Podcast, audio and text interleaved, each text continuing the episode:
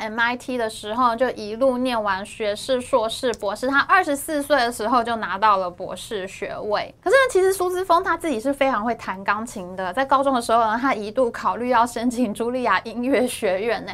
如果当时呢，他真的申请上了茱莉亚音乐院的话呢，我想 MD 现在已经是万劫不复的局面。钻戒，钻戒，钻戒。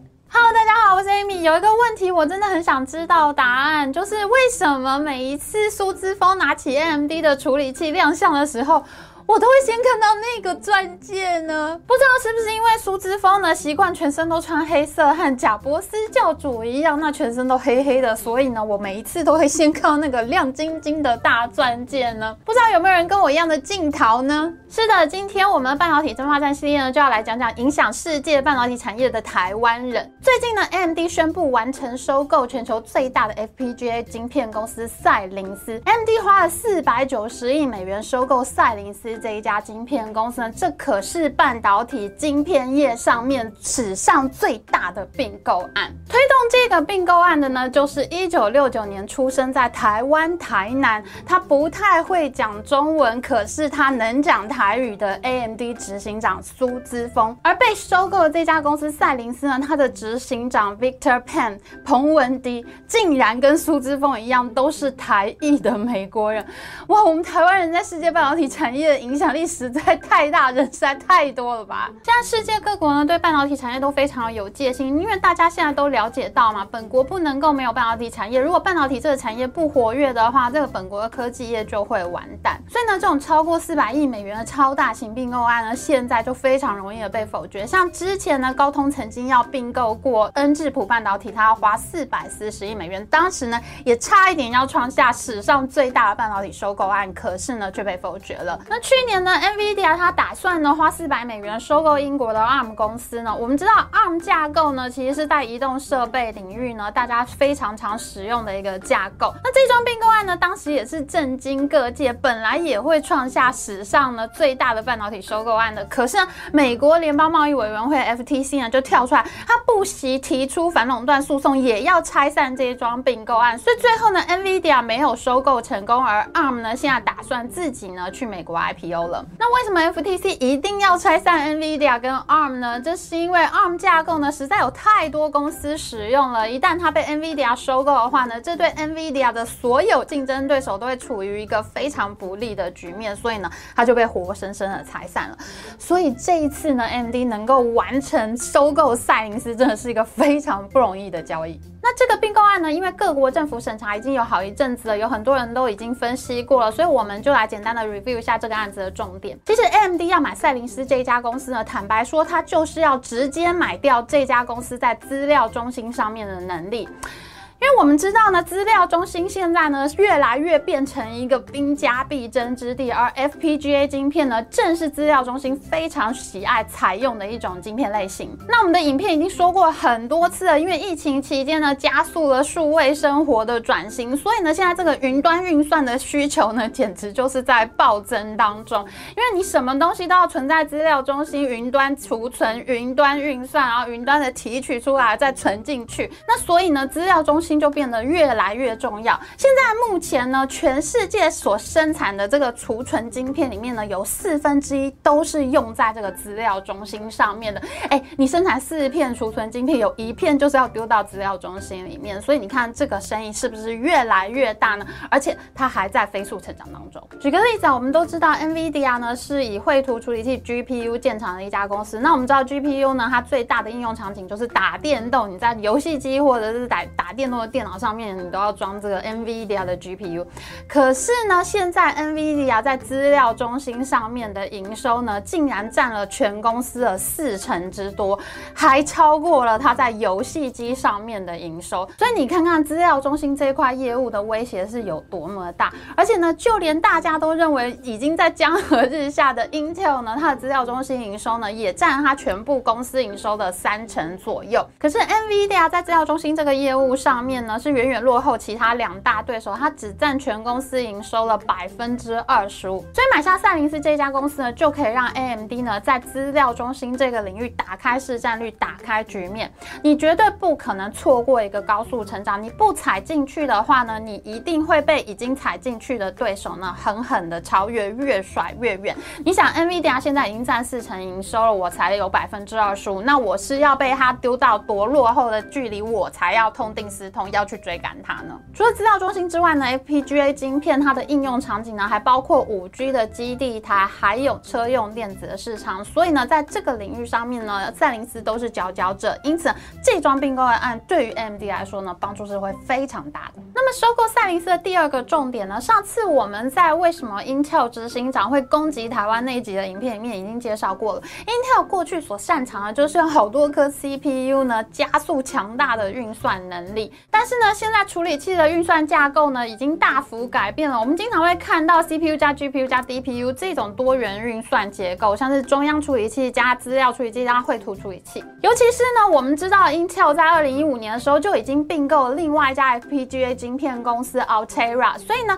它在自由组合这种多元运算结构上面是更有余裕的。那么 AMD 现在呢也买下了全球最大 FPGA 晶片商赛灵思，这赛灵思呢甚至比 Intel 之前买的 Altera 还要更大，所以我们可以说呢，AMD 现在已经是得到了更多的武器呢，能够支援它去组织更多元运算架构的处理器。那么这样下来呢，最紧张的人一定就是 NVIDIA，因为 NVIDIA 最著名的就是它过去呢专注在绘图晶片处理器上面。虽然 NVIDIA 自己也警觉到这个问题呢，它去年就非常想要收购 ARM 公司呢来补足它的价。架构能力的不足，可是我们刚刚已经说过了嘛，这个案子已经被 FTC 美国联邦贸易委员会给否决了。所以呢，现在形成一个什么样的局面呢？那就是 Intel 和 AMD 呢这两家公司呢都同时具备组织 CPU、GPU 还有 FPGA 晶片组的能力。可是呢，NVIDIA 呢它就只剩下绘图晶片处理组 GPU。所以呢，现在剩下来最紧张的人一定就是 NVIDIA。所以我觉得呢，接下来下一步我们也可以。期待看到 NVIDIA 它会进行一个什么样大宗的并购案？大家看看啊，如果相同的并购案发生在中国的话，那中国的公司可以吃下 ARM 的话，中国政府怎么可能会站起来反对呢？他高兴都来不及了。中国政府可能还会出政府的资金去协助收购，那他还会说，那我们政府基金也要持股哦。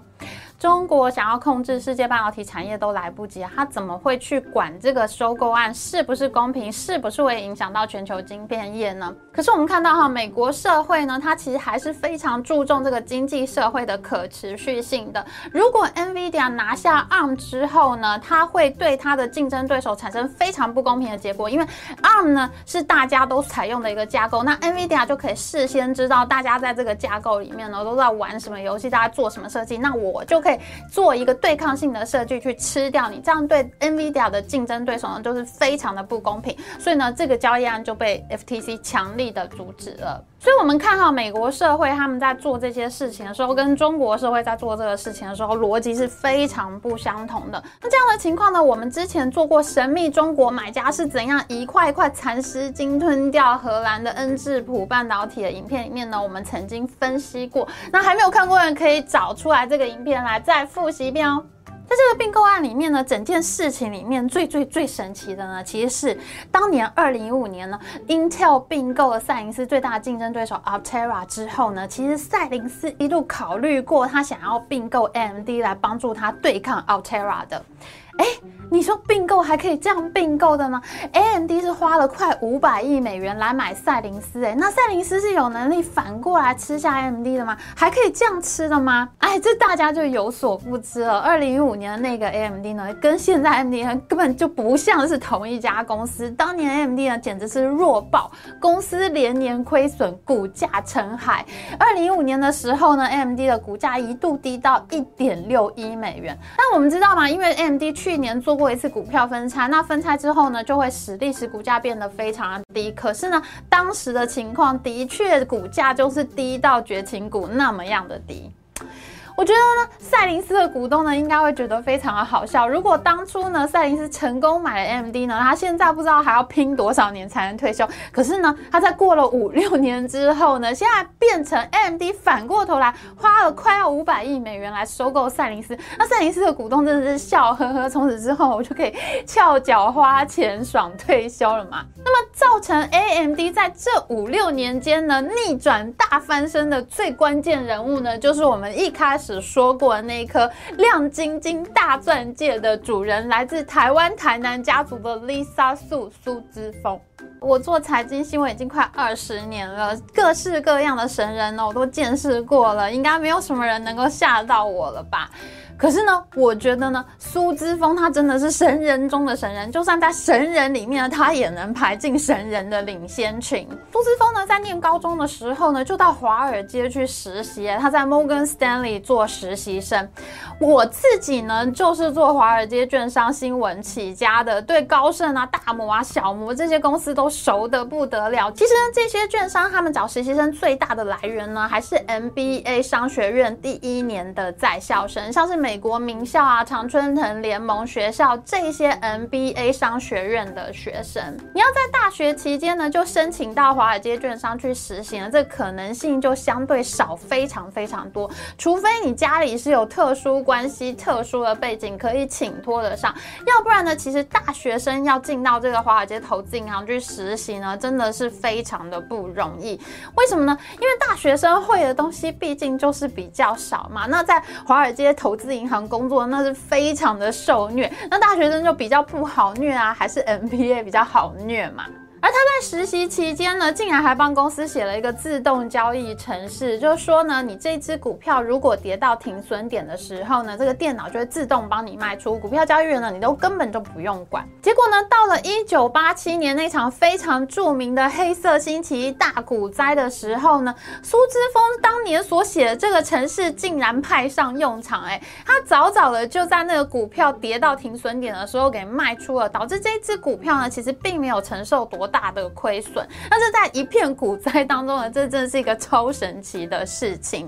当然，我们知道现在城市化交易是到处都是，谁都可以写城市化交易，而且有非常多克制软体可以帮你做城市化交易。可是你要知道，在一九八五年苏之峰还是一个高中生的时候，他就已经做过这种事情嘞。现在我们都知道呢，苏之峰呢，他是跳级一年呢，申请上麻省理工学院的。那他在 MIT 的时候就一路念完学士、硕士、博士。他二十四岁的时候就拿到了博士学位。可是呢，其实苏之峰他自己是非常会弹钢琴的。在高中的时候呢，他一度考虑要申请茱莉亚音乐学院呢。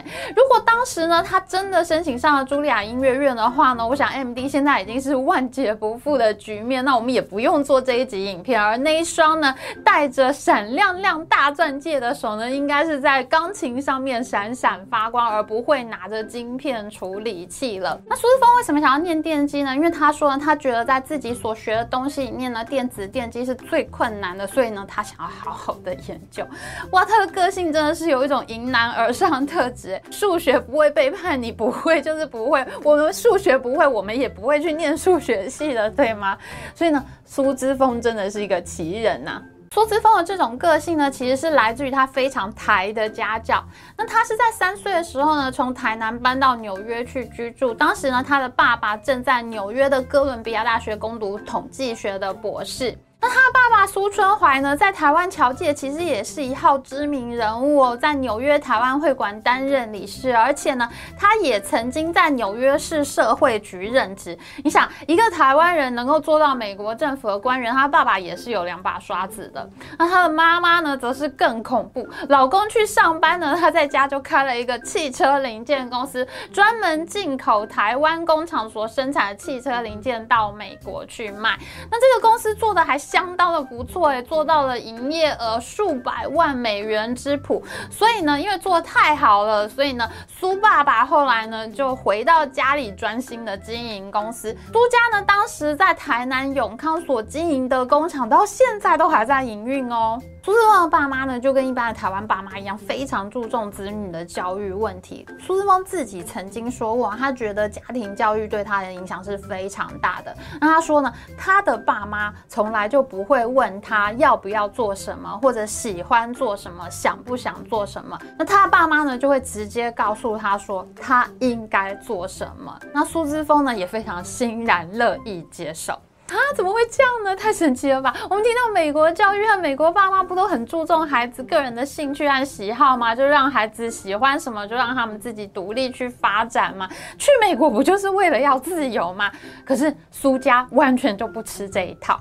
苏爸爸非常强调，孩子必须要从早期就开始学习，在早期的能力呢，学越多的东西的话呢，他就能够培养出更多的能力，还有更多的知识资本。那这样未来呢，才会更有机会能够成功啊！台湾的小孩听到这边一定心有戚戚啊，这不就是很标准我们台湾的爸妈吗？可是呢，苏之峰竟然成功了。他上学的时候跳级，他高中的时候就去 Morgan Stanley 实习，他每一个暑假都不浪费。他在高中的时候呢，还去参加美国顶尖的资优学生夏令营，学习数学理论。而且呢，暑假完毕之后，他才把他所学习到的理论呢写成论文，投稿到美国西屋公司的青少年天才发明奖去。哎，我觉得苏之峰这整个学习历程就非常台啊，他就很像那些高中的时候就去参加国际奥林匹克比赛的少男少女啊。苏爸爸这个人也非常神奇哦，因为定居纽约的关系啊，他就认识了很多犹太人。因为我们知道犹太人是做金融业特别擅长嘛，纽约又是金融之都。那结果呢，苏爸爸呢，他就认识到犹太人的一部教导子女的经典叫《塔木德》，于是呢，他也用《塔木德》里面的学问呢去教导孩子。那我们知道《塔木德》里面就充满非常多商学的这个知识啊，还有学问，啊他教你如何做生意啊，如何做判断。那他在犹太社会里面的地位呢，大概就跟我们台湾学校喜欢用《论语》《孟子》来教小孩差不多，只是我们学的东西呢，从小是不太一样的。那我们知道嘛，台湾人和历史上的犹太人呢，其实是有蛮多类似之处的。譬如说，我们的国家定位不明确，那个人的才华呢，在经商的时候呢，特别容易得到发挥。所以呢，我认为这个苏爸爸呢，真的是台中之才，超级的台，因为呢，他有这个台式的教育风格，而且呢，他这种心灵去找到了一部适合这个台式教育的经典。也就是犹太人的塔木德。那这个苏爸爸呢，后来呢还在台湾演讲过。他演讲的主题就是如何用塔木德这部经典来教育子女。毕竟呢，他是教出了像苏姿峰这样一个杰出成功的女儿。学霸苏姿峰呢，他也不负众望。他在拿到 MIT 博士之后呢，先后进入了张忠谋曾经上班的德仪德州仪器，还有像是 IBM、Freescale 这种知名的半导体厂呢去任职。而且呢，他还带领团。团队呢开发出 SOI 技术，这种技术呢就是在半导体的绝缘上面呢覆盖一层细材料。那这样子做呢就能降低晶片制造时的污染。这种方法呢让它可以用铜呢取代铝来制作晶片。那为什么呢？因为铝的电阻系数是比较高的，当电流通过的时候，它会受到比较大的阻挡。可是铜的电阻系数是比较低的，那电流就可以比较顺利的通过。因此呢，苏姿峰在年纪轻轻的时候就带领团队开发出了高效能运算的节能铜晶片，震撼江湖，使他在半导体产业里面成为一个知名的大神。在二零零二年，苏姿峰获选麻省理工科技评论百大青年创新家的时候呢，Google 的创办人 Sergey Brin 也在这份名单当中。一路学霸苏姿峰呢，他为什么会在二零一一年的时候加入到一家黑到不行的半导体公司呢？而他又是怎么样让这家公司起死回生，扭转了这家公司的命运呢？而在未来，他又将怎么样带领这家公司和 Intel 和 Nvidia 这样的强劲对手展开生死决斗战呢？我们下集再说。喜欢我们影片，请记得帮我们按赞，还有记得按订阅频道加开启小铃铛。我们下次再见哦，拜拜。